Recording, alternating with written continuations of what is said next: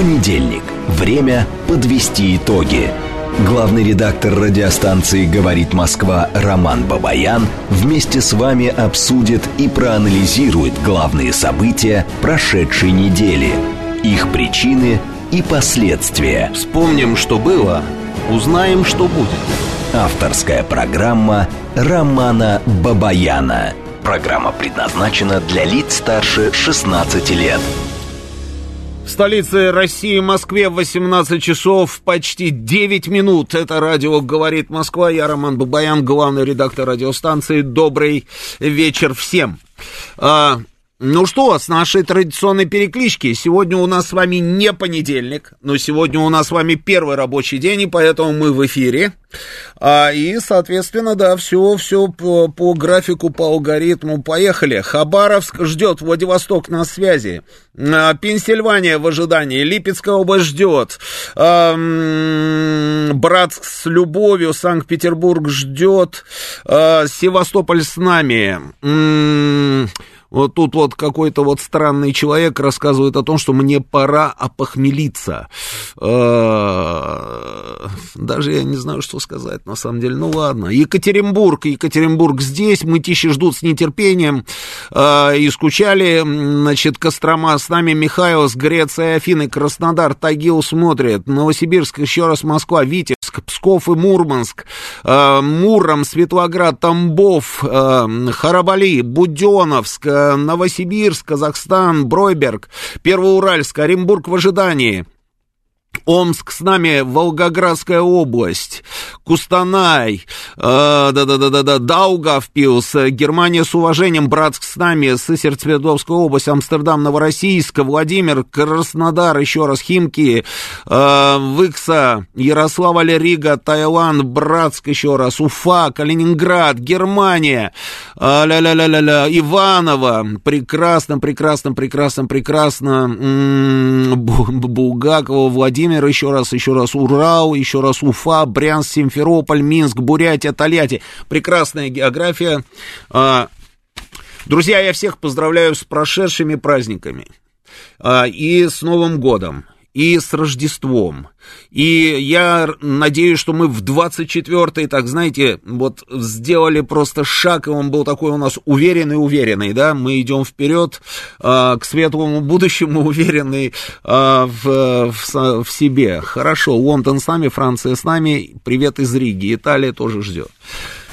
Ну что, все как обычно, значит... Э, Напомню об основных новостях, на некоторых из них остановимся подробно. И вы знаете, я вот до, до, до последнего думал, надо ли нам с вами, э, собственно, обменяться мнениями, поговорить на тему того, что происходит у нас в Подмосковье. Я имею в виду вот эту вот аварию там с, на теплотрассах там и так далее, да. Но думаю, что, наверное, надо. Думаю, что, наверное, надо, чтобы у нас просто у всех э, было понимание того, что реально на самом деле происходит, в чем проблема и что со всем этим делать. Ну вот смотрите, новость, которая только что э, прозвучала в новостях. Власти Подмосковья пообещали подать тепло в дома Климовска до завтрашнего утра. Сейчас отапливаются около 130 жилых зданий. Э, ссылаются, значит, на губернатора Подмосковья.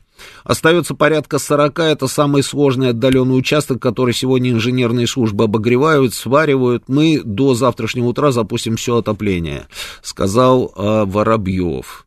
Значит, по его словам, ведутся работы по запуску третьего котла. Внимание, котла Вызваны специалисты из других городов, в частности из Коломны. Губернатор также сказал, что для детей и их родителей предоставлена возможность временного размещения в лагерях. А, кроме того, глава региона заявил, что для стабилизации ситуации с теплоснабжением в подмосковном Климовске ЖКХ необходимо инвестировать миллиарды рублей. Он уточнил, что полностью последствия чрезвычайной ситуации могут быть ликвидированы к середине следующей недели. 4 января в Подольске произошел прорыв теплотрассы на территории котельной Климовского патронного завода. Патронного завода. Еще раз, патронного завода. А, без тепла оказались жители более 174 домов. Температура была на улице минус 21 к этому моменту. Ну и возбуждено сразу несколько уголовных дел. Значит, Вот здесь мне пишет Джекпот, что в прошлом году Чеховский район встречал Новый год а, без электричества, да. А, значит, смотрите. А, Андрей Юрьевич все эти новогодние праздники провел вот в этих вот а, на штабах, да, как вот а, принято говорить, там, да, вот эти аварийные ситуации они разруливали и продолжают работать. Я вам сейчас расскажу просто в чем, в чем, ну, вот я расскажу просто то, э, случай, вот, с которым лично я сам сталкивался, и попробую объяснить, в чем проблема. Вот это Московская область. Московская область. А теперь представьте город Москва. Буквально несколько километров до Красной площади. Ну, а если вот точнее, там улица Барклая это Филевский парк. Пять лет назад, пять лет назад, вот ровно вот в эти самые дни, в феврале, я получил, просто письмо мне написал человек на, на Фейсбуке, если я не ошибаюсь, да, тогда мы еще пользовались там этими э, всяческими сетями, да. Вот он мне написал письмо, говорит, слушайте, приезжайте, вот мы тут узнали, что вы э, видели ваше заявление там где-то на Фейсбуке, что вы выдвигаетесь там э, на выборы в Мосгордуму. Приезжайте, посмотрите, э, что у нас происходит в квартире, какая у нас температура в квартирах. Я приехал, и он там телефон свой оставил, все, мы созвонились, в общем, приезжаем. Сказать, что я удивился, это ничего не сказать. Люди в квартирах, в пуховиках, в шапках, с шарфами обмотаны, батареи практически ледяные, температура, ну, температура плюсовая в квартире, но холодрыга такая, что дальше некуда. И главное, и, не, и, не, и непонятно почему. То есть, вроде бы аварий никаких нет, ничего нет, да, вот такая вот холодрыга. Я начал разбираться начал разбираться, выясняется, что сотни домов, они подключены к одной котельной. И эта котельная находится на территории а, завода имени Хруничева. Тоже стратегическое предприятие, военный завод, да, вот делают изделия, да, вы знаете какие, и все. Вот центр Хруничева, там котельная. И постоянно что-то происходит. Постоянно в этой котельной, значит, а, несколько котлов, там их, по-моему, четыре было, да, несколько котлов. И постоянно то один котел выходит из строя, то второй. Этот отремонтировали, тот ломается, тот отремонтировали, здесь сломалось. И, соответственно, вот это вот все отопление, как только начинается отопительный сезон, ну, практически не работает. Ну, работает так, знаете, не очень хорошо. И все время аварийные какие-то работы, аварийные работы, аварийные работы. Начали разбираться. Начали разбираться, значит, выясняется ситуация. Я встретился там с руководством центра Хрунич, а, с главой управы Филевский парк. Значит, мы приезжаем в эти котельные, в, на эту, в эту котельную, смотрим. И я понимаю, что ну, древняя котельная, древняя. И действительно, она там в 50-х годах была, значит, запущена. Котлы, которые там стояли, точно такие же. Вот я же не просто так вам сказал. Обратите внимание на слово котел, да, вот в этой самой новости. А, где это, где это, где это, где это, где это, значит... Вот, а, по словам Воробьева, сейчас ведутся работы по запуску третьего котла. Вот я практически уверен, что это вот ровно точно такая же котельная, которая здесь, собственно, практически в, центром, в центре Москвы. Потому что, ну, это же типовые были, да, такие вот сооружения, да, ну, вот ставили эти котельные, да, вот они в зависимости от того, какое количество людей, да, а, живут в этих домах. А раньше же было как? Вот он завод, градообразующее предприятие, да, и вокруг этого завода, собственно, дома, в которых живут работники этого самого предприятия. И вот, собственно, все это запитывалось на эту самую котельную. Во времена Советского Союза все это вот, вот бюджет завода, вот, собственно, графа, которая м, подразумевает определенное там содержание вот этой всей инфраструктуры, там, да, в том числе этой котельной и так далее. Все было понятно. В наше время все по-другому, все по-другому. Мы приезжаем туда с главой управы, я вижу эту древнюю котельную. А, Задаю вопрос руководству центра Хруничева. Я говорю, ребят, слушайте, ну ее как-то надо привести в порядок. Они говорят, мы бы с удовольствием, но наш бюджет не позволяет. Мы и так, как говорится, вот как можем из последних сил там все время там что-то ремонтируем. Постоянно что-то ремонтируем, ремонтируем, ремонтируем. И нам вообще, говорят они, это котельная для нас, головная боль. Мы бы с удовольствием ее отдали бы на баланс города Москва. Вот пускай Москва заберет эту котельную и а, новую построит, ну что хочет, пускай потом со всем этим делает, а мы сконцентрируемся на производстве изделий. В этом наша главная задача, говорит мне генеральный директор Центра Хруничева. И я его понимаю. Можно, в принципе, вот казалось бы, да, ситуация, вот есть завод, на его территории котельная, эта котельная, значит, отапливает только в одном округе, там сотню домов, а еще соседний округ, да, Фили Давыдкова, там тоже да, э, дома, которые, собственно, отапливаются, да, и завод хочет эту котельную передать на баланс города Москве. Нормальная, вроде простая ситуация. Но, но, и это но просто огромными буквами – Значит, я начинаю работать. Начинаю работать, встречаюсь. Я уже, по-моему, избрался, да? Да, я уже избрался. Начинаю встречаться с, руков... с руководителем департаментов московских. И говорить им, что, ребят, слушайте, а завод, в принципе, да, как я понял, они а, не против, если Москва возьмет на баланс вот эту вот котельную. Давайте ее возьмем, потому что это москвичи, это жители города. Они не могут жить все время вот в этой полуаварийной ситуации, когда то есть отопление, то отопления нет, да. Сегодня надо ходить в пуховиках по квартире и спать там под десятью одеялами, а завтра не надо, да. Надо уже как-то решить этот вопрос. В Москве, в Москве, а, Сразу сказали да, вопросов нет. Мы, говорит, только да, мы за, мы готовы. Давайте попробуем теперь разработать всю эту историю, да. И каким-то образом там нащупать механику наших действий, алгоритм. И началось, значит, сколько мы проводили совещаний. И выездные были совещания прямо внутри этой самой котельной. Значит, и представители управы, и представители московских департаментов, и представители завода Хруничева, центра Хруничева, там главный инженер, и а, работники непосредственно самой котельной, и Ростехнадзор, а, и, и депутат Мосгордумы. И вот мы, значит, проводим эти совещания, и вроде бы все все готовы к тому, чтобы двигаться дальше. Но вот дьявол в мелочах, понимаете? И получается, вот Москва говорит, мы с удовольствием возьмем эту котельную на баланс, модернизируем, уберем там эти котлы старые, там еще что-то, или, может быть, отремонтируем автоматику, поставим современную. А, может быть, коммуникации поменяем, чтобы не было там прорывов никаких. А, но для этого нам нужны документы, потому что мы не можем сказать, что вот мы с завтрашнего дня, там, а, грубо говоря, с 8 там, января а, там, какого-то года забираем этот объект и ставим его на баланс в Москве.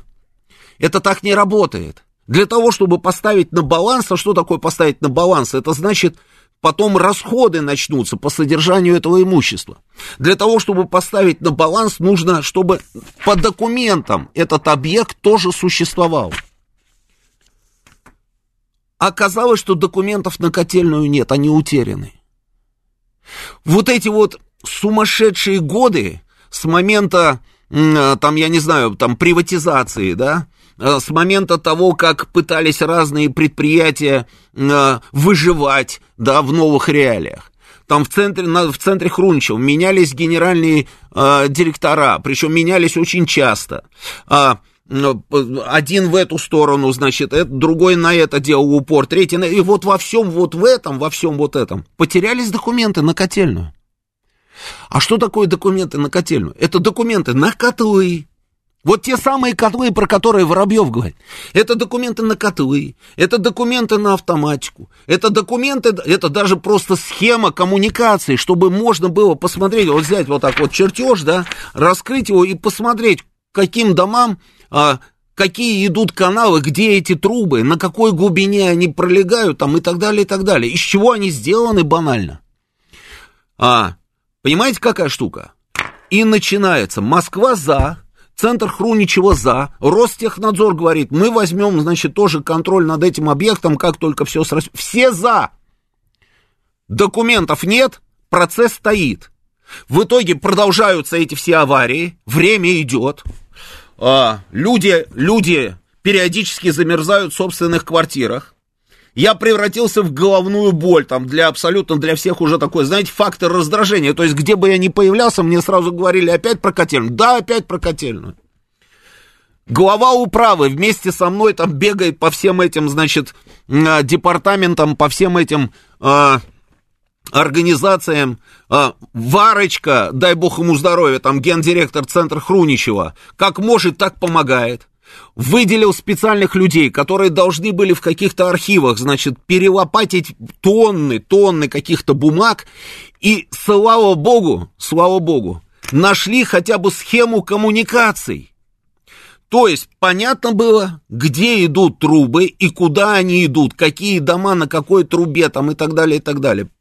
А на каком контуре находятся там вот эти дома, вот те дома, вот эти дома и все остальное. В общем, коммуника... схему коммуникации нашли. Дальше, дальше. Нужны были документы на эти котлы. Документы на котлы, котлы 54 или 57 года, ну что-то такое, в общем. А, исчезли бесследно. Котлы есть, мы их видим, можно их потрогать, можно их попробовать на зуб, но при этом они есть вот только в физическом состоянии. В юридическом состоянии их нет, документов нет. Ростехнадзор говорит, мы не можем взять контроль над этими котлами, ну, потому что нет документов. И опять вот эти вот долгие-долгие там поиски, поиски какого-то алгоритма, все. Но, смотрите, Москва, Москва а, имеет возможность взять на баланс эту историю. Москва готова выделить деньги. У Москвы эти деньги есть. И Москва выделяет деньги, пока шли вот эти вот все у нас, вот как говорится, да, поиски там этих документов, согласования и всего остального. Москва своим решением выделила очень серьезные деньги для подготовки к очередному отопительному сезону, чтобы пройти этот очередной сезон без аварий. На эти деньги, и там, знаете, мы рассматривали там несколько вариантов. Вариант номер план номер Б, да, заключался в чем? Чтобы переподключить все эти дома там к ТЭЦ, которые находятся там недалеко. Но для того, чтобы переподключить к ТЭЦ, нужно тянуть коммуникации к этой самой теплоэлектростанции. И когда а, просчитали, получилось, ну, просто гигантские суммы, гигантские. Там еще и железная дорога, через эту железную дорогу как-то, ну, в общем, просто жуть. А, план Б существовал, но все как-то не очень а, хотели, чтобы вот нам пришлось, как говорится, идти именно а, по плану Б. И поэтому сконцентрировались на плане А, модернизировали котлы, поставили новую автоматику. Сделали выкопы такие, знаете, контрольные для того, чтобы понять, в каком состоянии находятся контура, как говорят профессионалы, да, вот эти отопительные контуры, а, на которых сидят там те или иные дома. Решили проблему. Но с момента, как эта проблема появилась, да, вот так вот в повестке дня, до момента ее решения прошло несколько лет. И это при всех исходных данных, про которые я только что сказал, когда все хотят. Все хотят, и никто не против. То есть нет вот этой проблемы, частная собственность там или еще что-то, а все хотят. И все готовы, и у Москвы есть еще возможность взять это на баланс, модернизировать путем там закупки нового оборудования. Для того, чтобы люди больше не ходили в пуховиках по квартирам. В Московской области другая же ситуация. Там и бюджет другой. Там все другое. При этом, знаете, вот мы с вами рассуждаем как там, типа вот, ну как же так, ну почему вот, что у нас Африка, что ли, да? А у нас же не Африка, у нас же м- морозы это нормальное явление, и поэтому, когда морозы, что мы все время там, как говорится, оказываемся не готовыми к этому понижению температуры, у нас постоянно какие-то аварии. А, Друзья, ты не можешь подготовить. Дело не в том, что у нас Африка или не Африка. Ты когда проводишь подготовку, вы же помните по новостям, да, что м, власти Москвы заявили, допустим, да, или власти какого-то региона, что они провели а, там какие-то испытания, да, перед, а, собственно, отопительным сезоном. Но это же регулярно каждый год. Это действительно так, проводятся эти испытания. Но что, какие испытания? Эти испытания про что? Ты проводишь эти испытания совершенно в других температурных режимах, потому что ты не можешь провести испытания, как говорится, в ноябре при минус 27. У тебя нет 25-27 градусов. Ты проводишь при тех температурах, которые есть. И единственное, что ты можешь увидеть, это падает у тебя давление в системе. Или не падает давление в системе. Если оно падает, значит у тебя утечка. И тогда ты начинаешь искать эти контура, как говорят эти профессионалы, из которого конкретно уходит, собственно, теплоноситель, для того, чтобы устранить эту самую течь. Если или же как у тебя работает автоматика. Вот она у тебя, допустим, работает в инверторном режиме. Ты установил температуру отопления на основании принятого решения правительством, да, вот в жилых помещениях, вот такая-то температура. И как только у тебя на несколько градусов падает эта температура в системе, автоматика снова запускает котлы. Но когда начинаются вот эти вот морозы, вот эти вот перепады, скачки, включение-выключение системы, просто потом вот выходит из строя вот эта вся история. Понимаете, какая штука? Если бы это было бы новые трубы, новые котлы, там, это одна вещь. Но у нас же везде коммуникации древние. И вот эти котлы, которые сейчас пытается Воробьев запустить, уверен, что они 50-х годов выпуска, потому что это ровно тот же самый алгоритм. Другой вопрос. Другой вопрос. Ну как так получилось, что у нас патронный завод оказался частной собственностью? Но об этом давайте уже через несколько минут после новостей. Понедельник. Время подвести итоги. Главный редактор радиостанции «Говорит Москва» Роман Бабаян вместе с вами обсудит и проанализирует главные события прошедшей недели, их причины и последствия. Вспомним, что было, узнаем, что будет. Авторская программа Романа Бабаяна. 18.37 в Москве, это радио «Говорит Москва», я Роман Бабаян, продолжаем работать в прямом эфире. Телефон прямого эфира 8495-7373-94,8. Телефон для ваших смс-ок плюс 7 925. 4 восьмерки 94,8. Работает наш телеграм-канал «Говорит МСК Бот». Здесь продолжается трансляция нашей программы, она продолжается еще и на нашей странице ВКонтакте и на Ютьюбе. Она тоже продолжается. Уже сколько человек подключилось к нашей трансляции? 3337. 3337. Прекрасно, прекрасно. Давайте активнее, друзья, подключаемся. Вот такая вот история, понимаете, со всеми этими котельными. А плюс еще есть несколько других факторов, которые тоже обязательно вы, выстрелили 100%. 100% наверняка. А, как вы поняли, значит, котельный, который построен во времена Советского Союза. Их больше, чем те котельные, которые построены там в современное время, да? А, и что происходит дальше? А дальше происходит следующее. Мы же все строим и строим. Мы запускаем новые жилищные комплексы. У меня вопрос. Как вы думаете?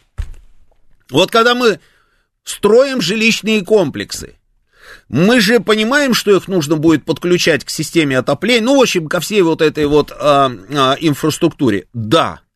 А, и, наверное, наверное, мы же сразу, вот если мы строим какой-нибудь жилищный комплекс, мы сразу же и строим котельное, котельную, которая будет, будет отапливать, собственно, и обслуживать этот жилищный комплекс. Правильно? Ну, конечно, вроде бы как правильно, но не всегда. Не всегда. То есть у нас, знаете, вот Виктор Степанович выдающийся, конечно, был человек. Ну, лучше же не скажешь. Да вот хотели действительно как лучше, а получается как всегда. А, очень часто мы строим жилищный комплекс и подключаем его к той самой коммуникации, к той самой инфраструктуре, которая уже там, я не знаю, там 50, там 60, 70 лет. То есть нагрузка увеличивается, а, а ресурс, а ресурса нет а нагрузка увеличивается. Это тысячи квартир, которые нужно отапливать, снабжать горячей водой там и так далее, да? А все это запитывается, допустим, на какую-нибудь старую котельную. Как она будет работать, как вы считаете? Она же будет работать как часы, да? Нет, конечно нет. Есть еще моменты, есть еще. Я тоже занимался этим вот таким вот аналогичным вопросом и все никак не мог понять, ну как это все работает. Слушайте, ну просто невероятно. То есть вот а, до того момента, пока город железнодорожный объединили с Балашихой, и все это стало Балашихой, да, большой такой, да. А, это были разные, собственно, а, районы области, да, Московской. А я был в общественной палате Московской области. И столкнулся один раз вот с такой ситуацией. Люди тоже пришли, значит, и рассказывают о проблеме. Они купили себе квартиру.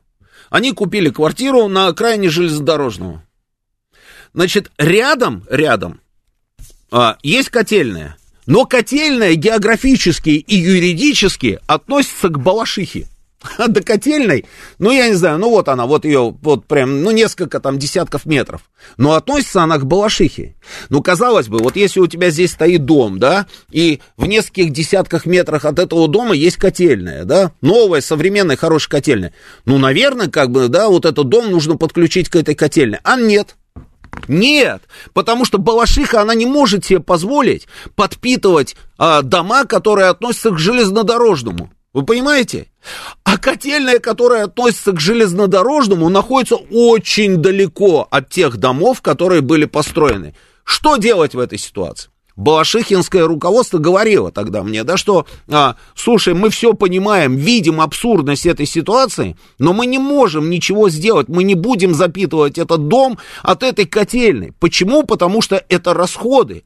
Это, это деньги, и завтра придут про, с проверкой и скажут, ребята, э, это не целевое использование средств, вы э, на каком основании, собственно, снабжаете э, ресурсами объект, который не относится к вам? А относятся к другому городу. И я их понимаю. Власти железнодорожного говорят, что а мы планировали, что вот ровно так и будет, да, что мы договоримся, но это же как бы на одном пятачке два города, да. Оказалось, что решить вопрос между этими двумя городами, вот такого вот рода вопрос, значительно сложнее, чем решить какой-нибудь вопрос между двумя граничащими друг с другом государствами потому что везде это своя статья бюджета, и везде есть вот это вот нецелевое использование, везде есть проверки и так далее, и так далее. Укрупнили сейчас регион, все это одна и та же, как говорится, балашиха, вопрос решился. Вот таких моментов, просто нюансов огромное количество. А плюс-плюс Московская область которую дербанили на протяжении стольких лет в разные стороны. Эти на наделы нарезали все эти земли. На наделы нарезали каждый глава администрации, там все аффилированные с ним структуры, все его друзья, родственники и так далее. Я никогда не забуду, когда Сергей Кожугетович Шойгу а, стал губернатором Московской области, вот он как раз меня и пригласил в общественную палату Московской области. Он недолго был губернатором, он, он с удивлением обнаружил и нас собрал потом, значит, в здании правительства Московской области, и с удивлением он обнаружил сам, просто был изумлен, и нам рассказал, что на балансе у московского правительства Московской области практически нет земли. Вы представляете, вот эта огромная Московская область, а на балансе у правительства практически земли нет, потому что она вся а, раскуплена. Все купили, поставили какие-то заборчики, в лучшем случае там гектары огородили там какой-нибудь сеткой рабицей. А, и все. И вроде бы где-то какой-то хозяин есть, на этой территории ничего годами не происходит. Не, не строят ни заводы, ни фабрики, даже дома не строят, ничего не делают. Но эта земля не имеет отношения к правительству Московской области, она относится там к каким-нибудь частникам. А с заводами что происходило? Мы что с вами не помним, что происходило с заводами? Мы с вами не помним, что в первую очередь под приватизацию мы с удивлением, с изумлением а, наблюдали за этими процессами, а, когда началась у нас эта приватизация, и мы все понять не могли. Слушайте, что ж такое-то? В первую очередь под приватизацию пускали именно оборонные предприятия. Или предприятия, которые так или иначе были завязаны на оборонку. Ну это же правда, это медицинский факт. Это потом, спустя годы, да, нам, нам стали рассказывать, что, оказывается, там где-то вокруг Чубайса там сидели какие-то ЦРУшники. Конечно же, они были, а, там, а, те же самые американцы, были заинтересованы в том, чтобы у нас ВПК, как говорится, да, пришел в упадок, а потом вообще, в принципе, исчезло, да, в идеале было бы, да. И поэтому нужно было все эти заводы пустить под приватизацию. Вот у нас с вами патронный завод, который в частной собственности, Два его владельца, хочу знать их имена для начала. И оказывается, они еще и за границей. И могу себе представить, почему они за границей. И понимаю, почему они за границей. И нужно вмешательство целого президента России, который должен отдать распоряжение национализировать это предприятие. Вы представляете? А если бы этого не случилось? Ну, если бы вот эти котельные там 50 какого-то года там продолжали бы работать, то это бы вот так бы и осталось. Понимаете, как? А знаете, сколько таких заводов? Ну, наверняка у нас по Московской области. У нас что, не город? Везде интересные предприятия стоят. Про, про какие-то из них мы знаем, про какие-то не знаем. Вот сейчас вот весь мир уже узнал, где у нас делают патроны, да? Там в районе Подольска. Что тоже, мне кажется, неправильно. Не надо было об этом говорить. Ну, скажите там, я не знаю, ящик и все. Ну, мы всем рассказали про патроны. В каждом городе Московской области, да и не только Московской области, но я вот про что знаю, про то и говорю. Везде есть интересные предприятия. И большой вопрос, и мне кажется, нужно провести ревизию и посмотреть, кому они принадлежат, эти предприятия. Особенно сейчас, когда у нас СВО. А тут в частных руках, зараза, и они еще и за границей сидят. И плевать они хотели на эту котельную, для них это статья расхода, они не будут ее модернизировать. И на амбразуру нужно бросить сейчас руководство области для того, чтобы они там наизнанку вывернулись, ну что-то сделали. Они сделают, конечно, сделают. Но работать нужно системно.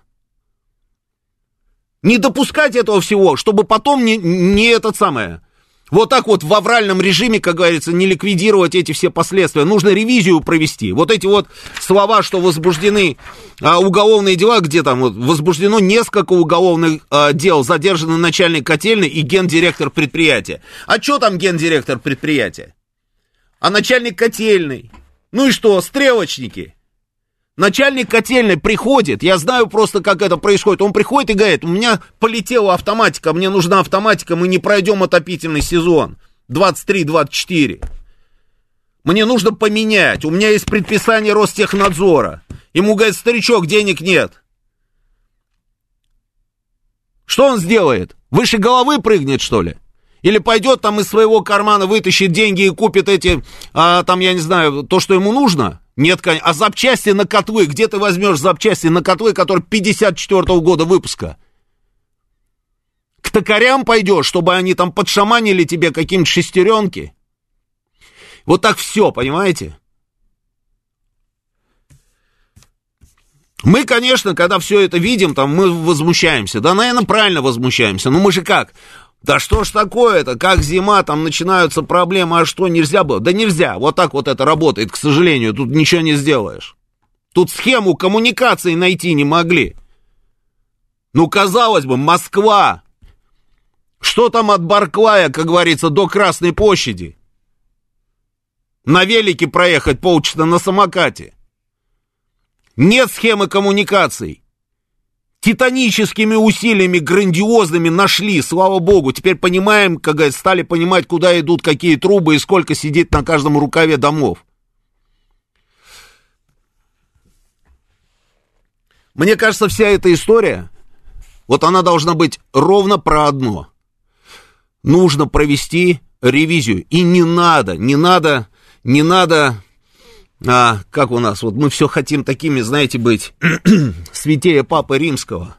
Оборонное предприятие задействовано на производство, допустим, систем вооружения или боеприпасов. Патроны делают, отлично, макаронная фабрика, замечательно, сигареты и, и патроны. Ну, очень хорошо. Значит, это госзаказ, правильно? Это же государство размещает заказ по производству, на производство патронов, да? Где есть госзаказ, забрать государству назад. забрать государству назад все эти предприятия. Пока, пока не поздно. Хотя ну вот как-то так, в общем, накипело, друзья, накипело. Я прям вспомнил, вспомнил свои вот эти вот похождения по этим кабинетам, по этим котельным. Знаете, бывают лешие, бывают домовые, бывают еще, а я был котельный такой, вот я вот жил там между котельными. Для того, чтобы решить вот этот вот, и это при том, я говорю, при всех исходных данных, что все были за. Все были за. И у меня есть определенный административный ресурс и люди, которые все были за, они тоже знали про мой административный ресурс, и поэтому мы хотя бы в течение трех лет закрыли этот вопрос. Но это же более глобальная проблема. Давайте обменяемся мнениями. Поехали. Слушаю вас, говорите в эфире. Добрый вечер, Добрый. Роман. Добрый. Ну, насчет котельной все ясно. Я вот хочу сказать, я живу за городом. Вы знаете, в советские времена домишки строили небольшие. Но сейчас строят такие дома, вот в эти морозы. У нас отключа... отключалась электроэнергия. Мы замерзли, как сусики, вы понимаете? Но неужели нельзя провести газ? Наша страна газа и нефти, а у нас для простого смертного это недоступно. А газ куда провести? Ну как, допустим, э, в деревне, э, в дачные... Ну, давайте, поселки. да, я понял, да. Ну, давайте, слушайте, ну так, справедливости ради. Вы живете за городом. Я думаю, что, наверное, в Мос- Московской области не очень много районов, где нет газа. А, потом, если мы с вами будем сравнивать процедуру, а, там, я не знаю, подключение к газу которая была несколько лет назад, и процедуру подключения к газу, которая сегодня... Две большие разницы. Это две большие разницы. Если это садовое товарищество еще несколько лет назад, там самые такие, знаете, самые, самые активные, такие пассионарные члены садового товарищества сбрасывались на эти деньги, собственно, а, подключались к газу, устанавливалась подстанция, а потом каждый следующий член садового товарищества, который, а, который тоже приходил к тому, что ему нужно подключиться к газу, да, он уже платил взнос этим самым ребятам, которые изначально поставили, ну, своим же соседям, которые изначально поставили эту а, подстанцию. Они принимали решение, что взнос будет, допустим, вот такой-то. Эти деньги потом делились между этими, допустим, там, четыре человека изначально сложились, поставили котельную. Пятый, который приходит, он платит деньги, эти деньги делятся между четырьмя предыдущими. Следующий шестой приходит, опять платит взнос, делится между пятью. И вот так это все работало. Газ тебе заводили там, я не знаю, до границы твоего участка, дальше, собственно, и понеслось, да? Но газовый проект, согласование, здесь должно быть окно, здесь должны быть двери, здесь у тебя должен быть такой дымоход. Это все было достаточно сложно. Сейчас легче это, легче, это я точно вам говорю. Есть районы, а, если мы по России, где у нас нет газа, да, наверное, есть. Но вы знаете, здесь я соглашусь с губернатором, а, с одним из губернаторов, не буду называть, вот мы разговаривали с ним, да, и он, а, он сказал, что, а я считаю, что вот в некоторые районы там моей области, там газ не нужен, потому что тащить это наши масштабы. Вы представляете, там вести эту трубу, этот газ превратится в золотую, гор, в золотой. Гораздо легче, собственно, снабжать людей там дровами или, или солярой. Слушаю вас, говорите в эфире. Алло. Здравствуйте, говорите. Да, здравствуйте, Глеб из Екатеринбурга. Да. Э, про, про халатность и отопительный сезон. Значит, я занимался комплектацией железнодорожного строительства. Угу.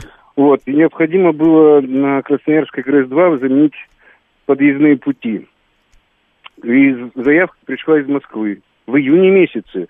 Поставка в конце августа, чтобы там успели все положить. Да-да-да. В общем, когда рельсы к ним пришли, то есть сделали мы э, через Москву по комсомольским связям, там, они обратились к нам как к крупнейшему торговому предприятию. Мы сделали заявку на завод, из завода напрямую туда отправили. Вот. То есть это все вот э, за месяц, э, за два месяца. В общем, когда приехал вагон, выяснилось, что заказали рейс только на одну нитку. Ну, то есть на, на, на одну часть. Понятно, на, да, на... понятно. Вот. Понятно. Есть, Но как... э, да, это, это, это понятно. Но это немножечко про другое. А, и тут и человеческий фактор, и все остальное, да, это, это никто не отменял. Это на самом деле все мы люди, все мы человеки, да, все понятно. Слушаю вас, говорите в эфире. Роман Георгиевич, добрый вечер. Добрый. Добрый. Э, ну, смотрите, вот мы рассматриваем в том частные случаи, вот пока не рванет там, да. Ну, это условно частный случай, на секундочку. Вот, а да. вот смотрите, а проблема-то, она, в общем-то, глобальная. Вот посмотрите, какое бешеное строительство идет. И в Московской области, где вчера были поля, там фермы и так далее. Сейчас там дома по 20 этажей. Вот я еду на дачу, понимаете, уже сплошняком через многоэтажки. Вот. В Москве то же самое. Раньше были заводы, Сейчас там сплошные жилые комплексы. Даже если мы суперсовременное оборудование поставим туда отопительное, понимаете, не хватит воды, не хватит электричества, понимаете. Поэтому мы сейчас, в общем-то, фактически становимся жертвами вот этой неуемной жадности строительного комплекса, ну и прочего. Там, да, значит, надо, это... Ну, надо, надо остановиться как-то да. вообще. И значит, другую часть страны, у нас огромная страна, колоссальная, да. в общем, надо развивать. А так мы и будем эти котельные латать. Да, понимаете? спасибо. А, вот эта вот история о том, что Москва не резиновая, да?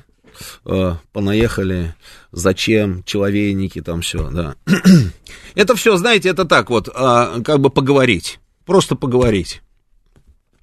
Поговорите с людьми, которые покупают эти квартиры. Вы говорите, что в Москве были какие-то заводы там и все остальное. Сейчас промзоны вот эти, убитые совершенно промзоны с нефункционирующими заводами. А, и эти промзоны осваиваются. Это программа целая в Москве. И правильно делают, что осваивают. Кому нужны эти промзоны? В которых, на которых нет никаких предприятий, которые давным-давно там умерли, в этих цехах что только не происходит. Вот поезжайте вдоль там, я не знаю, шоссе энтузиастов и сворачивайте, да в любую промзону заезжайте, посмотрите, что там происходит. Склад, еще какая-нибудь дребедень там и так далее. Ну просто ужас такая, знаете, суицидальная картинка. Зачем это нужно?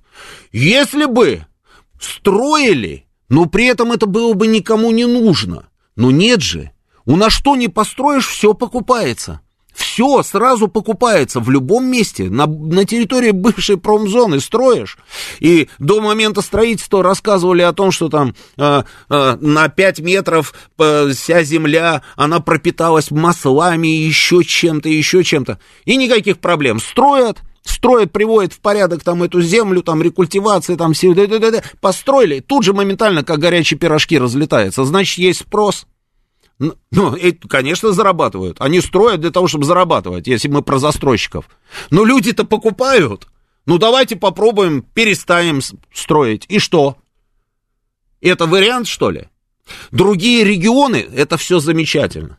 Мы много раз об этом говорили, чтобы люди не ехали, допустим, там, я не знаю, из условного Хабаровска в Москву, там, да, или из Челябинска в Сочи. А, ну, давайте создадим условия, чтобы там тоже было все, как говорится, круто. Идет процесс. Процесс идет. Это только слепой может не видеть, что этот процесс идет. Процесс идет. Но масштабы, масштабы мы не можем, собственно, говорить о том, что а, никто ничего не делает. Это не так. Это вранье. Делают скорость, скорость этих процессов, может быть, нас не устраивает. И, конечно, человек, там, если им, он считает, что ему будет лучше в Москве, он приедет в Москву. Вот и все. А приедет в Москву, значит, будет покупать жилье. Ну, перестать строить, это, это, мне кажется, не с той стороны заходим на решение проблемы. А если строят, то должны быть свои котельные. Причем везде, в обязательном порядке. Со своими коммуникациями, свежими, новыми, блестящими. Слушаю вас, говорите вы в эфире. Добрый вечер, Юрий Москва. Добрый. Я вкратце. Давайте. Девять лет в свое время э, добывал уран Средней Азии. Угу. Место подземного щелача. Это десятки километров труб воздуховода, кислородопровода, радиоактивных растворов. Ежедневно обходил или объезжал на вахтовке все эти километры труб. Если бы я этого не делал, то через месяц был бы Хруничев или Климовск. Вот у меня вопрос к вам, как представителю Единой России. 30 лет Единой России власти. Почему вот этим не занимались, чем я занимался в свое время, советское? Да, спасибо. Ежедневно контролировать спасибо. ситуацию. Ну, От тогда, да, я понял. Тогда давайте все-таки этот вопрос кому-нибудь другому. Тогда. Найдите члена Единой России, там какого-нибудь, и задайте ему этот вопрос. спасибо. А сейчас у нас... А, нет, еще нет, да? Вот зачитаю несколько сообщений, нет времени взять звонок, да, зачитаю, зачитаю несколько сообщений. Вот Томилина газ подключение 600 тысяч рублей. А, ну, может быть, может быть, не знаю. Не знаю, если это правильная цифра, надо смотреть конкретно, где находится дом, сколько там километров, метров, сантиметров трубы нужно туда протащить, я не знаю. А, Крупнейший СНТ, а, значит, Алекс Лис пишет, северянин Сергеев Посад, Московской области, газ проводить отказываются, будет здорово, если поможете. Нет, я помогать, э, ну как я буду помогать, собственно, в Московской области живете, ребят. А, я не знаю, почему отказываются проводить газ проведите переговоры с Мособлгазом. Я думаю, что вряд ли вам кто-то откажет, не имеют права вообще вам отказывать. А, так, трубы он под землей объезжал, Василий спрашивает, а, не знаю. В Московской области серпдерновый газ не ведут, в электрической сети 170 вольт, даже микроволновка не греет, это ближайшее Подмосковье. Ну, могут быть, могут быть эти нюансы. Ребят, но просто так ничего не решится. Нужно каким-то образом идти, там с кем-то разговаривать и у кого-то требовать. Сейчас у нас новости, продолжим через несколько минут. Понедельник. Время подвести итоги. Главный редактор радиостанции «Говорит Москва» Роман Бабаян вместе с вами обсудит и проанализирует главные события прошедшей недели, их причины – и последствия. Вспомним, что было, узнаем, что будет. Авторская программа Романа Бабаяна. Программа предназначена для лиц старше 16 лет. 19.06 в Москве. Это радио «Говорит Москва». Я Роман Бабаян. Продолжаем работу в прямом эфире. А, телефон, давайте напомню, телефон 8495-7373-94-8. Телефон для смс-ок, а, плюс 7 925 4 восьмерки 94 8. Работает телеграм-канал «Говорит Москобот». Здесь продолжается трансляция нашей программы. Она продолжается на нашей странице ВКонтакте и на Ютьюбе. На Ютьюбе сколько человек у нас уже? 3796. 3796, ну 3800 практически. Давайте подключайтесь, друзья. Все, меняем тему. Про трубы поговорили, да. Меняем тему. Значит, а... Ну, смотрите, подборочка такая. Шарль Мишель, глава Евросовета, э, решил баллотироваться на пост главы Европарламента и, значит, собирается в отставку. А на вот на его место претендует никто иной, как э, премьер Венгрии э, Орбан. Значит, почему именно Орбан?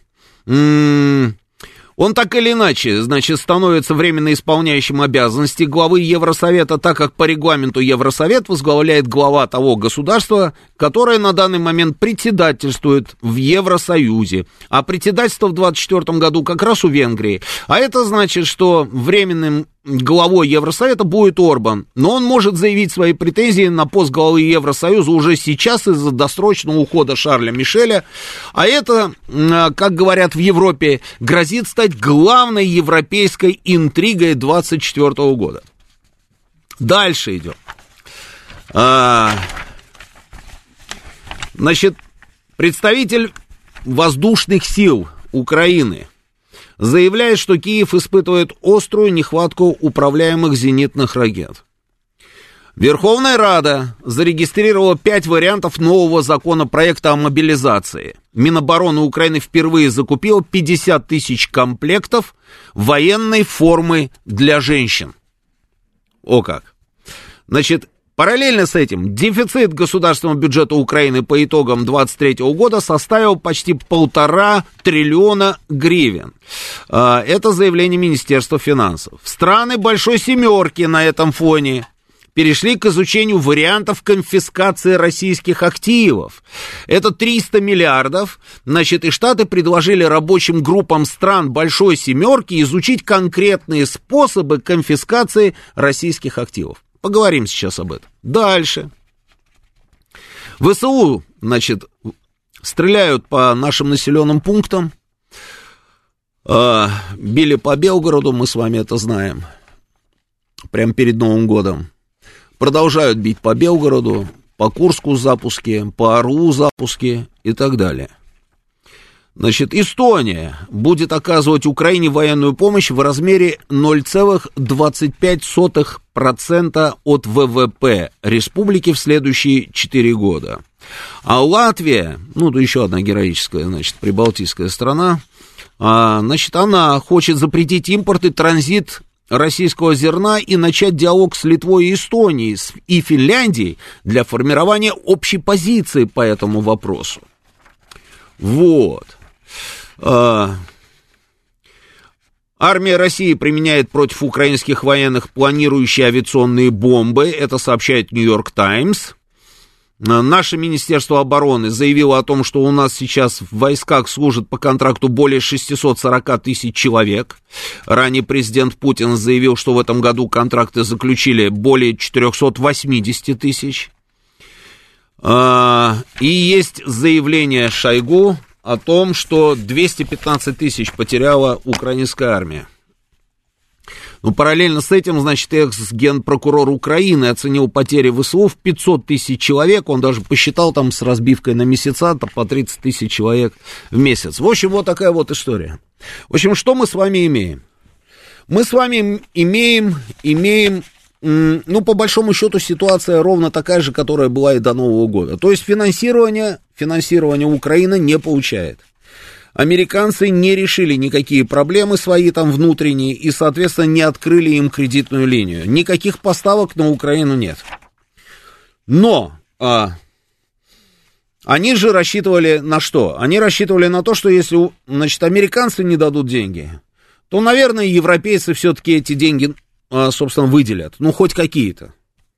Ну и с Европой тоже не складуха. Почему? Потому что ну, Европа, мы говорим Европа, подразумеваем в первую очередь Германия. Но в Германии проблемы. В Германии сумасшедшие проблемы. А, Шольц, Шольц, значит, э, там, я не знаю, по-моему, по популярности своей уже опустился ниже Плинтуса по рейтингу популярности. Я видел видео, где люди там его последними словами кроют, да, он там напялил на себя резиновые сапоги, это я помню Шредер, да, в свое время тоже был в резиновых сапогах, таким образом показывал как бы близость а, к людям, которые пострадали во время наводнения, если я не ошибаюсь, это было наводнение, и Шредер приехал вот в эти пострадавшие регионы, да, земли Германии. И здесь Шольц напялил на себя эти резиновые сапоги, но не зашло, не помогло. Последними словами, и вор, и что только они ему там не кричали, и так далее. Плюс всеобщая забастовка в Германии. Бесконечное количество разных видеокадров, где на тракторах, значит, блокируют автобаны, полиция пытается каким-то образом эти трактора, значит, с этих автобанов убрать там и так далее. В общем, в Германии, в Германии целый целый клубок проблем. Соответственно, по европейской линии деньги тоже пока не идут. И, скорее всего, не пойдут, потому что Шарль Мишель решил стать главой Европарламента, а вместо него пойдет Орбан. И, а, ну, я не знаю, ну, может быть, может быть, Орбан и проголосует, там, как говорится, даст возможность принять им решение, да, о том, что они будут продолжать помогать Украине, но дело же в суммах. И с Орбаном договориться будет очень сложно. А каким-то образом отодвинуть Орбана, ну как ты его отодвинешь, если по процедуре именно он, вот так вот получается, должен, собственно, возглавить сейчас вот эту вот всю структуру, и э, под его председательством должен приниматься этот самый вопрос. То есть по линии Европы эти деньги тоже не идут, и пойдут ли они в будущем, тоже большой вопрос.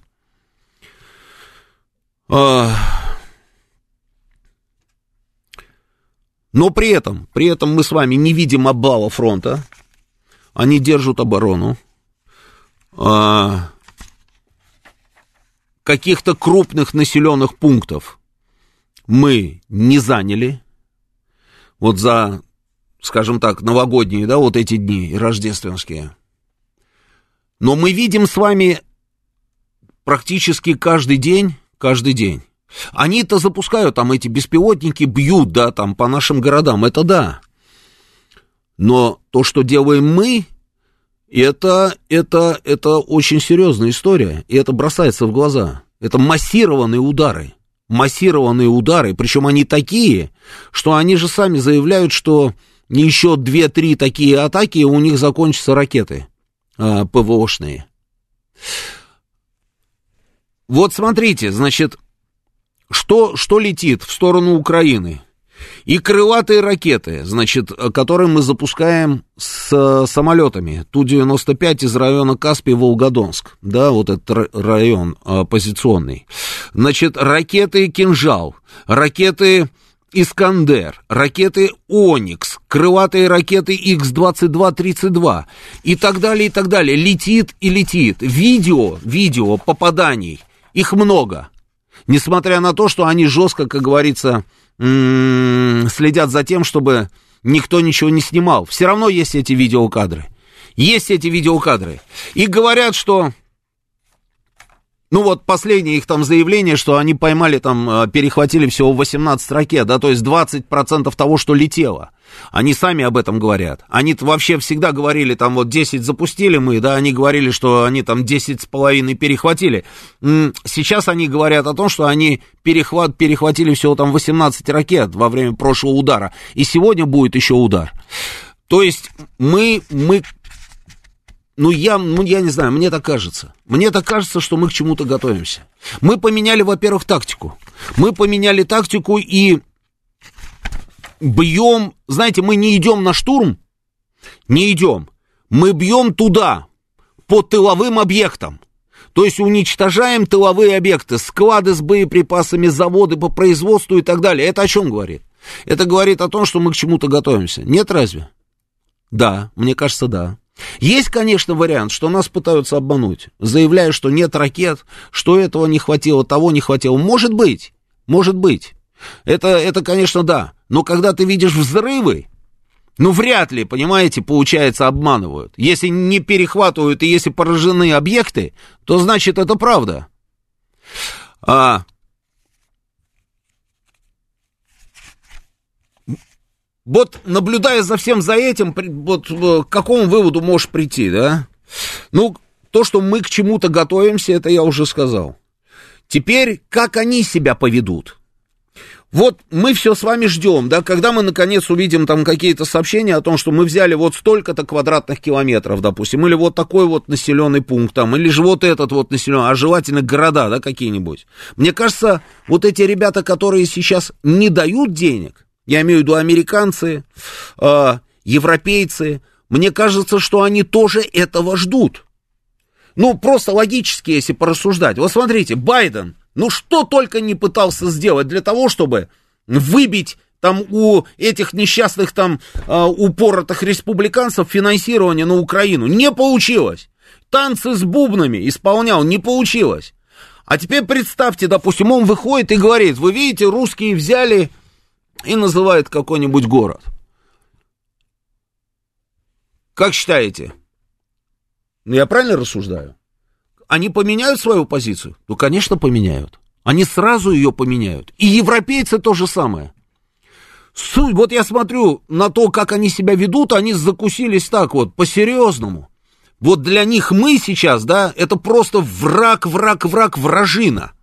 И если этот враг-враг начинает захватывать какие-то территории Украины, они тут же откроют финансирование, тут же. Они наступят на горло всем своим политическим песням и, э, оппоненты, оппозиция, не оппозиция, они тут же начнут финансирование. Но пока они этого финансирования не начали. Почему? Потому что у Украины пока еще хватает ресурса, они так что-то такое вот немножечко им подбрасывают, вот последние там а, несколько сотен миллионов долларов, да, последний пакет американской помощи. Вот этот вот необходимый минимум ракет для а, систем ПВО, они подбрасывают и видят, что Украина стоит. Но это не значит, что на самом деле она будет стоять долго. Здесь получается, что если мы пойдем вперед, если мы пойдем вперед и начнем что-то захватывать, они, конечно, откроют финансирование, но, может быть, будет уже поздно. Ну вот я не знаю, вот я просто наблюдаю за всем за этим и вижу, да, проблемы с личным составом есть, ну есть, конечно. Отлавливают везде, где можно, где нельзя в троллейбусы залезают, что только не, ну, все хватают. Этот закон о мобилизации. Этот закон о мобилизации, первая его версия, они его вбросили для того, чтобы понять, какой будет, собственно, э, э, отклик, да, там у, у людей. В этом законе и счет нельзя открыть, и карточки нельзя открыть, и никакие ИП, не ИП, сам, ничем бизнесом нельзя заниматься, там вообще ничем нельзя заниматься, то есть по всем направлениям поражение в правах. Народ начал возмущаться. Так они сейчас, вот говорят, там пять вариантов там этого мобилизационного закона. Но в любом из этих вариантов везде поражение в правах. И карточки аннулировать, и, и, в общем, создать, вывести из зоны комфорта тех людей, которые соскочили от этой мобилизации, там, кто в плаче из ТИСу, кто еще как-то, да, там, убежали и сидят в Европе. Заставить этих людей приехать сюда. Здесь их, собственно, поставить под ружье и отправить куда-нибудь. А от хорошей жизни это делается? Конечно, нет. Есть проблемы? Конечно, есть проблемы. Заужный выступает и говорит депутатам, что если вы сейчас не примете этот закон, мне будет просто не с кем воевать, и поэтому идите сами тогда воюйте в сердцах, как говорится, кидает им. Ему не с кем воевать. И это не обман, не, не попытка ввести в заблуждение, собственно, Москву там или еще кого-то. Тем более мы не покупаемся, мы не идем на эти лобовые штурмы, вы видите? Мы же не идем. Мы потихоньку, потихоньку, потихоньку, как говорится, тише едешь, дело мастера боится.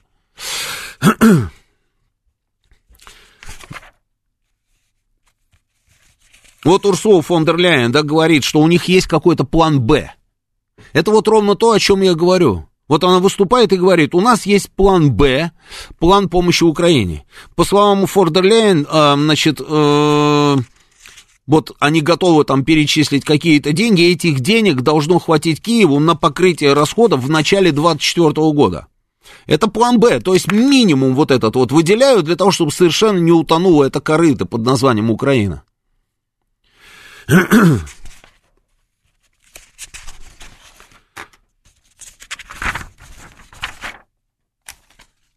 Параллельно с этим, значит, еще о чем хотел поговорить. Вот этот удар по Белгороду. Когда они ударили по Белгороду, ну, понятно, да, что нет военных целей, там бьют просто, как говорится, вот туда, куда могут добить. А, тоже не от хорошей жизни. Просто вот бьют для того, чтобы убить как можно больше людей, желательно гражданских. Это вот ровно та тактика, которой эти, э, собственно, и занимались, на самом деле, на протяжении многих лет. Но мы выяснили, что били они чешскими ракетами, вы помните, да? Чешскими ракетами, как они там назывались, вампир, там, кальмар, не помню, какой это такой был, неважно, чешскими ракетами. Тут же, значит, мы заявили о том, что э, нужно созвать экстренное заседание, значит, э, Совбеза ООН. И пригласили туда представителя Чехии для того, чтобы а, он нам что-то сказал. Я вот, если честно, когда вот это вот все услышал, увидел, пытался понять, в чем смысл этой всей истории. Ну, ну, на что мы рассчитываем? Мы кому что хотим объяснить? Ну, завтра румыны дадут какие-нибудь ракеты, они будут бить румынскими ракетами. Завтра там поляки, да, они все дают все эти ракеты и все, что можно дают, все, что у них есть дают. Там датчане вот забуксовали с этими самолетами. Но если бы там были бы какие-то условия подходящие, уже давным-давно бы все дали. Они все, что можно, дают. Мы созываем заседание в Совете Безопасности ООН в расчете на что? Мы хотим донести свою позицию до тех стран, которые с нами не воюют, хорошо, донесли. Но зачем мы вызываем, приглашаем там, или как это называется там э, на этом языке, да, там ООНовском, представителей Чехии? На что рассчитывали? На то, что он придет и скажет, ой, ну да, ну вот так получилось, мы дали, конечно, им ракеты, но мы же не хотели, чтобы они стреляли по, по, по России, не, не, ни в коем случае, да, мы приносим свои... Мы на это рассчитывали. Мы на рассчитывали на какую реакцию этих стран. В итоге мы приглашаем туда этого представителя Чехии, да он просто плюет в ответ на наше это самое приглашение и не приходит туда. Просто вот показывает, как говорится, свое отношение, там отношение своего государства к нам. Мы зачем даем ему этот повод в очередной раз? Потом появляется наш э, Дмитрий Полянский, это зам, э, первый заместитель нашего постпреда, да, который говорит, что Чехия проявила трусость. Ну, может быть, да, можно как угодно сказать, Чехия проявила трусость или не проявила трусость, да, там, но это Димаш, Чехи по-другому к этому относятся. Это Димаш, они в очередной раз просто вот таким образом плюнули, как говорится, нам в лицо. Да не нужно было приглашать никакого этого чеха. И потом, слушайте, ну, мы выходим, наш, наши представители выходят и говорят, вот они били там этими чешскими ракетами. Мы что, жалуемся, что ли? Мы кому жалуемся на этих чехов? Мы зачем жалуемся? Жаловаться это вообще не наша, не наша история. Как мы можем жаловаться? Мы мощнейшее государство, мы не жаловаться должны. Мы должны отвечать. Мы должны жестко отвечать. Я не знаю, я когда вот это все увидел, я там в сердцах что-то там написал, да, э, у себя в телеграм-канале. Кстати, подписывайтесь на мой телеграм-канал, да, Роман Бубаян он называется. Я написал, что Демарш Праги и самый прямой ответ на вопрос, можно ли убивать русских. Ну, конечно, можно, сказали, Чехии как можно больше убьют, если тем будет просто вообще замечательно. Это западная позиция, они на ней стоят. И в связи с этим у меня вопрос, мы еще долго будем, собственно, вот это вот глотать. Жаловаться с трибуны там умершего ООН. Ну, так и есть, так и есть. Ни на, ни на какие процессы эта организация повлиять не может. Просто трибуна для того, чтобы донести свою позицию. Но не нужно было устраивать из этого вот то, что мы устроили. Своими же собственными руками дали возможность какому-то там чеху непонятному что-то такое в очередной раз там, собственно, в наш адрес сказать. Это что такое? Отвечать нужно жестко.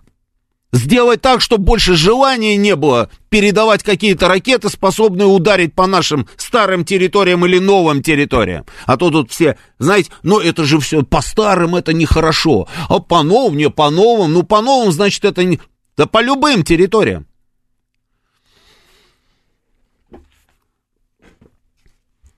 Бейте уже там, я не знаю, ну, разнесите уже в конце концов эту банковую улицу. Будь она проклята. Никого не, не убьете, ну не надо этими ракетами, хорошо спрятались, в бункерах сидят, а просто снесите ее с лица земли, и пускай вот эти все представители этой Чехии условной, и опять соскочат куда-нибудь в район Львова, а желательно вообще через границу, пускай убегут и сидят там, зам, замерев в ожидании от ужаса того, что происходит. Ну нет же, ну нет же. Я не говорю о том, что нужно бить по площадям, как бьют они. Я говорю о том, что нужно жестко ответить. Ударьте не по площадям, ударьте по этим осиным гнездам. Мы знаем все эти осиные гнезда. Сколько можно об этом говорить? Почему мы этого не... Я не понимаю. Я просто не понимаю этого. Но они же это видят. Они вошли во вкус, слушайте, они дальше будут передавать эти ракеты. Президент встречается с нашими ребятами, вот это тоже меня потрясло, да, вот он встречается с ребятами, а, которые принимают участие, ну, воюют в зоне специальной военной операции. И он говорит, у меня у самого тоже все кипит. Ну вот что, ударить по площадям, на которых там мамочки там с детьми гуляют? Ну и все говорят, нет, конечно, в этом и наша разница на самом деле. Это я понимаю. Не надо бить по мамам с детьми. Но это же не значит, что не надо бить. А, они, они в барах сидят и в ресторанах. Бьют по нашим городам, убивают наших детей, наших мамочек. Сами сидят в барах, ходят в фитнес-залы, сидят в ресторанах, катаются на горно-лыжных курортах. Я про это. Я про это. Разнесите ЧОП, в конце концов. ЧОП разнесите. Любой состав, который идет с их техникой, он идет через эти железнодорожные станции. Первая ЧОП, самая большая, вторая еще какая-то там. Разнесите ЧОП, потому что они там пары колесные меняют, все эти составы. Они меняют колеса. Значит, там гарантированно стоят они достаточно долго, все эти составы со всей этой техникой, которая поставляется на Украину. Разнесите ЧОП, Сделайте так, чтобы он был непроходимым вообще никогда. Это же можно сделать. Не делаем. Почему не делаем? Я не понимаю этого. У меня есть вопросы. Но при этом я вижу, что мы, Мы бьем, это мощные удары, слушайте, это мощные, мощнейшие удары. Мы уничтожаем всю эту инфраструктуру и делаем, просто задача какая? Сделать вот эти части, которые стоят на этой тысячекилометровой линии э, фронта, чтобы они, как говорится, были лишены там подвоза боеприпасов, э, подвоза там, я не знаю, э, вплоть до продуктов питания. Уничтожаем все, что можно было уничтожить. Заводы, не заводы, беспилотники производят, морские беспилотники, склады с боеприпасами. Все это делаем. Ну давайте уже расширим, на самом деле, вот эту вот географию ударов. И цели, цели, давайте заявим. С сегодняшнего дня это наши цели, все. Они сразу сами побегут, все эти чехи доблестные, которые плюют просто а, в нашу сторону, побегут в Польшу и будут сидеть там. Мне кажется, этой дорогой надо идти. Сейчас у нас новости, продолжим через несколько минут. Понедельник. Время подвести итоги. Главный редактор радиостанции «Говорит Москва» Роман Бабаян вместе с вами обсудит и проанализирует главные события прошедшей недели, их причины и последствия. Вспомним, что было, узнаем, что будет. Авторская программа Романа Бабаяна. 19.36 в Москве, радио «Говорит Москва». Я, Роман Бабаян, продолжаем работать в прямом эфире. Телефон прямого эфира 8495-7373. 94,8, телефон для ваших смс-ок, плюс 7 925 4 восьмерки, 94,8. Работает наш телеграм-канал «Говорит МСК Бот». Здесь продолжается трансляция нашей программы. Она продолжается еще и на нашей странице ВКонтакте. И на Ютьюбе она тоже продолжается. Сколько человек у нас там сейчас? 5021. 5000 сколько? 21. 5000 и 21. А, ну, хорошо, хорошо. Читаю ваши сообщения. А, Сергей Чеплыгин у меня спрашивает. Добрый день. Насколько большой опыт у вас в военной аналитике? Спасибо. Ну, со вчерашнего дня занимаюсь вопросом, Сергей. Джекпот. Пожилым домам на Украине тоже неплохо так прилетает, судя по видео в сетях. А, да, ну просто когда ракета прилетает в жилой дом, а, я думаю, что вы такого не видели видео, когда ракета прилетает в жилой дом. И, а, и не дай бог, чтобы увидели. А вот когда падает, допустим, там, я не знаю, отработанная ракета ПВОшная, это совсем другая история. Это другая история. А так дом стоит, ракета, если в него попадает, он внутри все сжигает. Сжигай, он может стоять коробка, а внутри ничего нет. Вот все, что было, ничего нет. Пепел один. А, Григорий Санкт-Петербург пишет, с Орбаном все понятно, это хитрый ход. Много лет назад также э, Собчака из ЛГУ напра... а, в депутата Верховного Совета, чтобы людям со своей демократией не мешал. Слушайте, э, Григорий Санкт-Петербург, ну, да, у них же, помните, за кофе там кого-то отправили, там кого-то еще куда-то, кому-то там 10 миллиардов там, да, выделили. У них много там разных всяческих там вот этих схем, может быть, вы и правы, не знаю. Так, дальше читаю. 14 числа Старый Новый год Женеве на форуме или 15 взятие Харькова? Хороший вопрос, Григорий, не знаю. От Донецка их отодвинули, хорошо, это уже много, нам пишет XMR. Но не совсем отодвинули. Ну, не совсем отодвинули, не надо бежать впереди паровоза, да. Э, идем, идем по этому направлению, но не совсем отодвинули.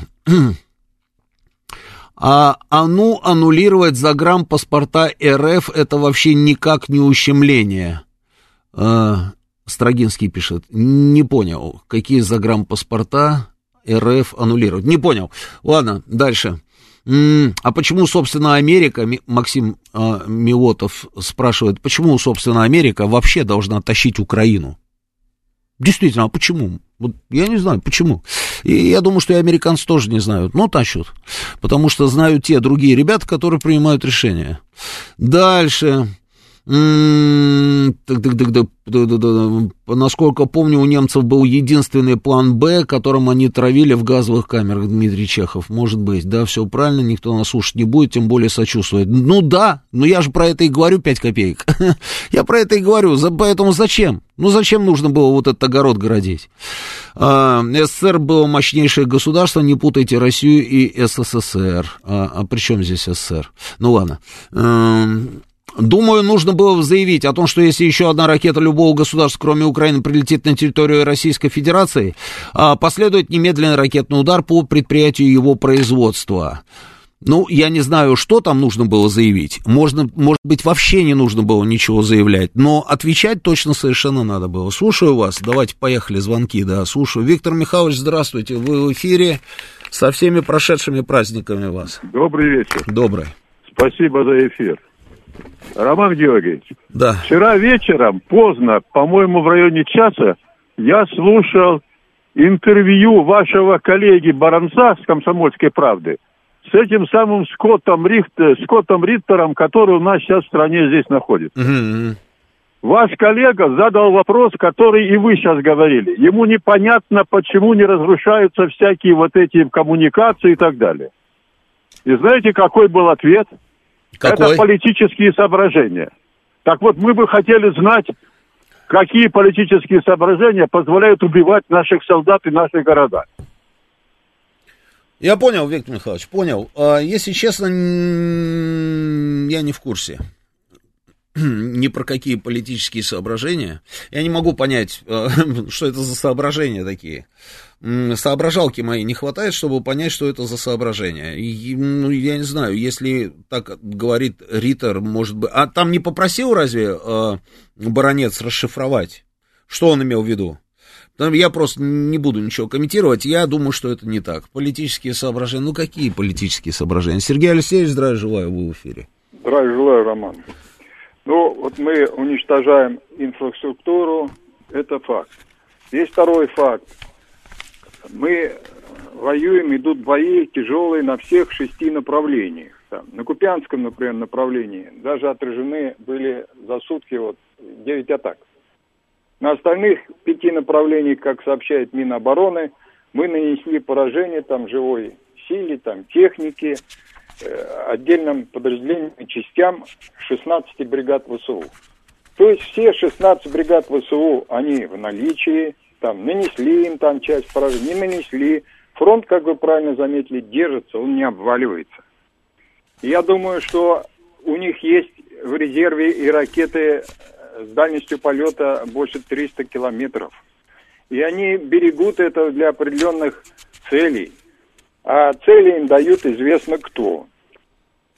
Ну, активизировались наши. Действительно, по ударам э, высокоточным оружием, дальне, э, там, э, морского, воздушного базирования по объектам тыловым, да, действительно активизировались. Но самолеты мы сбиваем, а самолеты взлетают с аэродромов, значит, аэродромов какие-то функционируют. То есть самолеты мы сбиваем, и они взлетают. Самолет-то это не вертолет, который может с площадки взлететь вертикально. Есть вопросы. Удар по Белграду действительно чрезвычайно наглый. Всех, так сказать, привел в такое эмоциональное состояние. Ну, надо признать, что мы за полтора года задачу защиты гражданского населения и объектов социального назначения мы не решили до настоящего времени. Это факт. я согласен с тем, что все действия наших войск вот, присматриваются Плюс постоянные требования созвать Совет Безопасности показывают, что все это подчинено в плане специальной военной операции некой политической цели, которой руководство наше военно-политическое придерживается, держит курс. Вот как будто мы что-то ждем, что кто-то поднимет руки и скажет, все, мы сдаемся. Понимаете, вот и возникает вопрос, как бы не перебрать бы, а, с ценой вот это э, выжидание, понимаете? Ну вот сейчас в феврале исполнится два года. Если мы в таком состоянии будем находиться, ну я понимаю, что они там за сутки по 800 человек теряют. Ну а у нас что, тоже потерь, что ли, нету? Мы теряем и гражданское население, включая детей, и, естественно, военных. Тоже теряем. Если, если придерживаться того, что объявил президент, 1 к 10 потери, он максимально назвал цифру 1 к 10. Даже если считать 1 к 12, поскольку мы в активной обороне, возьмите от цифры 380, уже почти 400 тысяч, 10-12 процентов, 40 тысяч, это что, мало убитых и раненых? Это по словам президента. Это разве мало для наших войск с такими возможностями? Это тоже немало. Да, мы сохраняем инфраструктуру, действительно, мы не можем и не будем бить по гражданским объектам. Так давайте тогда резко активизируемся по той инфраструктуре, которая у них функционирует. Мы продолжаем бить по этим военным э, заводам, которые построены еще в Советском Союзе по цехам. И год назад по ним били. У меня даже где-то записано перечень этих заводов, когда, в, в какое время и в каком году мы ударили по этому заводу, по какому-то цеху там, где там э, делали моторы для самолетов и так далее. И опять бьем по ним. Как такое ощущение, что мы бережем, прямо вот ударили по цеху и смотрим, что дальше будет. Но они взяли и перенесли цех в другое место. Много вопросов, я согласен, которые требуют ответа, хочется ясности, потому что горько смотреть на потери гражданского населения. Это очень тяжело, э, и объяснить это очень сложно. Василий пишет, думаю, Риттер говорил о штуке, называемой управление эскалацией.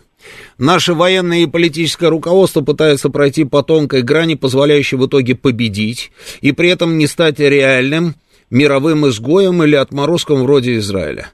Если начнем чрезмерно бомбить, в том числе Европу, так, секунду, не убегай из сообщения, то есть риск того, что от нас отвернутся партнеры вроде Китая или Индии.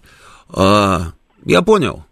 Но если вот такая наша позиция объясняется только тем, чтобы тем, что мы хотим сохранить симпатии вот этих вот стран глобального юга, как их сейчас называют, да. Ну, не знаю, мне кажется, вопросы все равно есть, да, Сергей Алексеевич? Да в том-то и дело. В том-то и дело, что есть вопросы. Мы так вот такое впечатление, что мы так боимся, вот как бы нас вот в мире не сказали, ой, смотри, куда ракета залетела, да разве так можно? Ну да. Понимаете? Ну да. Ну нельзя, ну, ну вот такое впечатление, что военных прям держат, держат за шкурку и сказали, смотри, будь осторожен. Да я понимаю, что надо думать наперед о будущем, что потом восстанавливать кому-то все это надо, что население украинское будет возвращаться, все это понятно. Но слушайте, это не, не может продолжаться до бесконечности долго. Нам же предстоит еще задача-то э, денационализации решать. А сколько оружия у них спрятано, да я думаю, сейчас к выборам э, будут готовиться и американцы, и там и так далее. И вот эти вот запасы их, они полетят все равно в сторону территории России. Посмотрим, Я думаю, посмотрим, наверху-то это понимают. Надеюсь. Спасибо, Сергей Алексеевич, спасибо. А, мастер предлагает ударить по коттеджным поселкам, в которых где живет а, поселком, где живет власть. Слушайте, вы думаете, они в коттеджных поселках живут? Нет. Значит, Уничтожить Строгинский предлагает все железнодорожные автоэстакады, массы, ну это понятно, которые ведут в Европу, говорили много раз. А, если бьем повторно, значит наши ракеты сбивают. Все же Патриоты это не такая и плохая система, Патриот имеется в виду. Но начнем от обратного, Брест. Патриот это неплохая система, это свежая мысль. А, это хорошая система, но повторно, ну, бьем повторно, да, и что? Например, там по аэродрому, вот сейчас мы говорили там про аэродромы, да, аэродром Староконстантинове, мы уже сколько раз по этому аэродрому били? Много раз били по этому аэродрому. И это не значит, что мы туда не попали. А, США не смогут продолжать долго поставлять Украине, Украине ракеты для Патриот. Одна штука, которая стоит от 2 до 4 миллионов долларов. Это Нью-Йорк Таймс. Ну, они сами об этом говорят. Ну, я не знаю, верим или не верим, да, здесь понятно, да. Вот очередная ночная атака по Украине подтвердила, что ракету, ракеты ПВО ВСУ в дефиците. Из 59 сбили только 18. Это их генерал заявляет Сергей Наев а, командующий объединенными силами ВСУ. Это он говорит. Ну, они просто блефуют все, получается. Нет, это так не работает. То, что они блефуют, это может быть они и блефуют, но и мы тоже видим, куда мы бьем и что мы бьем, попадаем мы или не попадаем. Слушаю вас, говорите в эфире. Добрый вечер, Ростислав. Новогодние поздравления нашему дорогому борцу за демилитаризацию Европы Роману Бабаяну. Я, слушая вас, Роман Георгиевич, подумал, вот слушатели в Германии могли бы передать привет портагеносу Анны Лены Ноцу. Я думаю, когда Константин фон Ноц э, в надзорном кабинете Бундестага не спеша дойдет до всех жалоб на Москву, у него там уже это с Берлинской телебашни сам транслировать программу «Время». Ну, разве что на Зиеловских высотах опять э, взятие Берлина притормозится. Вопрос, надо ли это нам? Роман Георгиевич, вы видите, в каком состоянии ЖКХ, Э, если надо будет восстанавливать Одессу, Харьков, Николаев. Вот Анна помнит, раньше в войну был госзайм, то есть народ подписали на него в 41-45, а потом по просьбам трудящихся его государство себе простило. Я боюсь, как бы это снова не пришлось бы вводить, что нужно делать? Вы знаете, раньше был паритет отпугивания в холодную войну. Я думаю, это надо Вашингтону предложить переговоры в том же Берне, вот, по примеру 17 мгновений весы, э, преемнику Байдена предложить такие переговоры. Откажутся, ну это их дело. Но я думаю, что, в принципе, э, я думаю, что, э, вот вы сказали, рано или поздно российский флаг будет над Киевом. Но вы знаете, честно говоря, тогда проблемы только начнутся, потому что э, советская Украина, там были не бандеровцы, а советские украинцы, и они принципиально отказались говорить по-русски. Ну, поверьте, Роман Георгиевич, проблем только начнутся. Все, спасибо, спасибо. Да. А, встреча в Берне.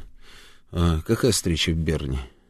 Это какая 17 мгновений весны. Это когда а, группенфюрер СС Вольф вел переговоры а, с Аленом Далисом. Причем здесь мы? Не понял. А, зачем нам а, у, этот самый Одесса и Харьков? Что мы с ними будем делать? Восстановим. Вы спрашивали, сможем мы, конечно, сможем, восстановим, никаких проблем. А рано или поздно российский флаг будет над Киевом. Я не говорил это, я в это верю, но я этого не говорил. В общем, все, да, все в одну корзину.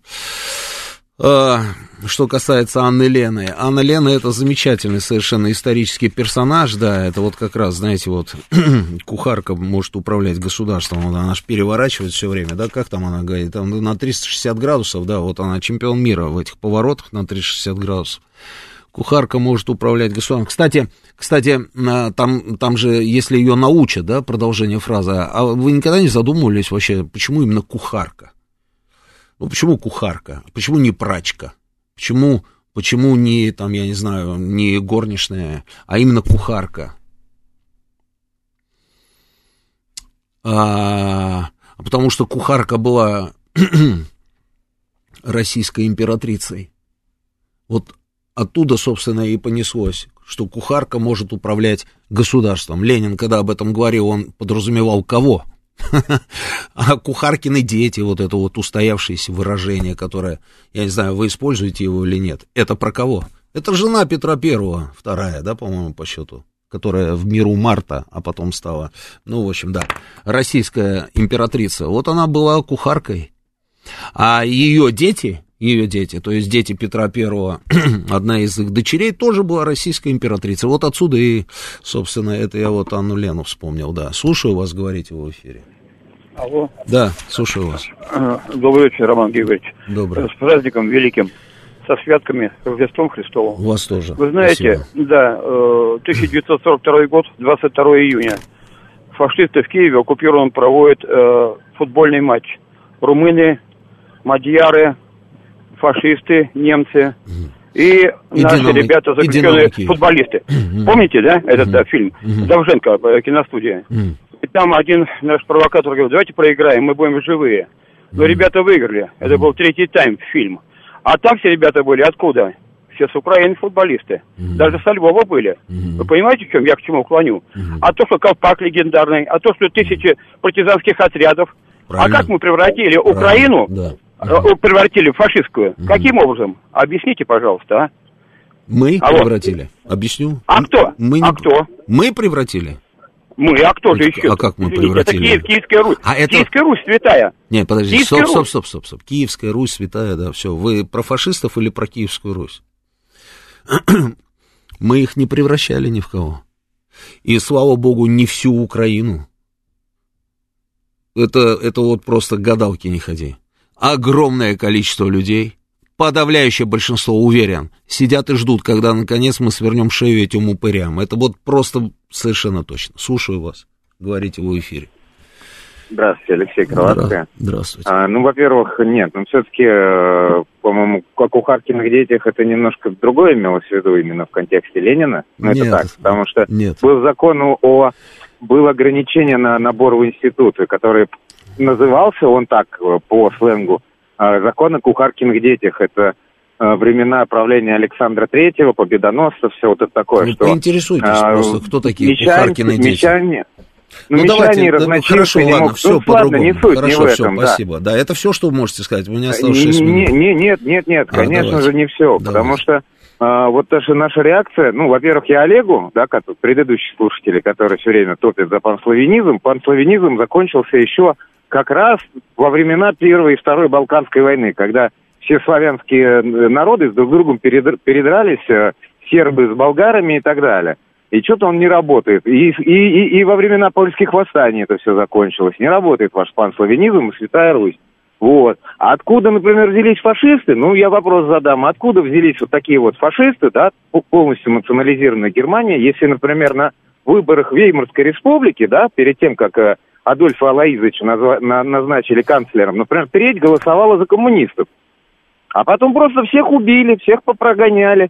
А, сколько людей по- поубивали, пож- по- по- замучили ауновцы и э, полицаи, и, и анзац-команды, именно, именно тех, кто был, а, вот как он говорит, вот теми вот динамовцами, да, которые выступали, которые вот действительно выиграть хотели. Вот сколько Ну, там людей думаете, просто убито да, я понимаю. Вы думаете, что он не в курсе?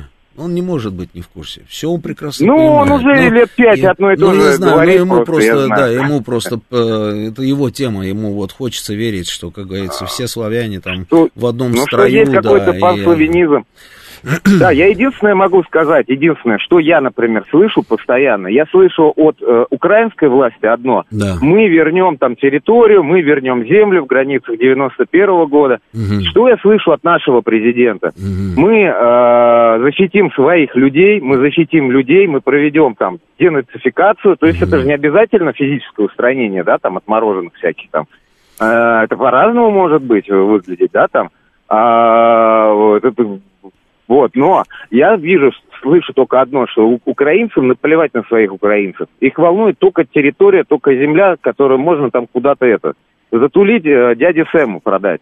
А наши, по крайней мере, да, мы то, что там делаем, мы защищаем людей Донбасса, как минимум, как минимум просто. Слушайте, ну мы точно, Донецка. да, я здесь с вами согласен, мы точно на светлой стороне, даже не переживайте и никому даже ничего доказывать не надо. Мы однозначно на светлой стороне в этом противостоянии. На протяжении многих лет, многих лет, а, мы, ну, что только не делали для них. И никто даже не заикался и по поводу Крыма. Кравчук боялся, что Ельцин там напомнит про Крым и готов был его дать. Ельцин ничего не сказал. А мы ни о, ни о чем вообще не задумывались. Помогали, снабжали и что только не делали. А просто, просто это их был сознательный выбор, как они говорили, цивилизационный. Вот они пошли этой дорогой. А плюс еще наш президент, вот вы говорите, а что а, там, что мы говорим, да, а еще наш президент, так знаете, вы помните, он сказал, Одесса русский город.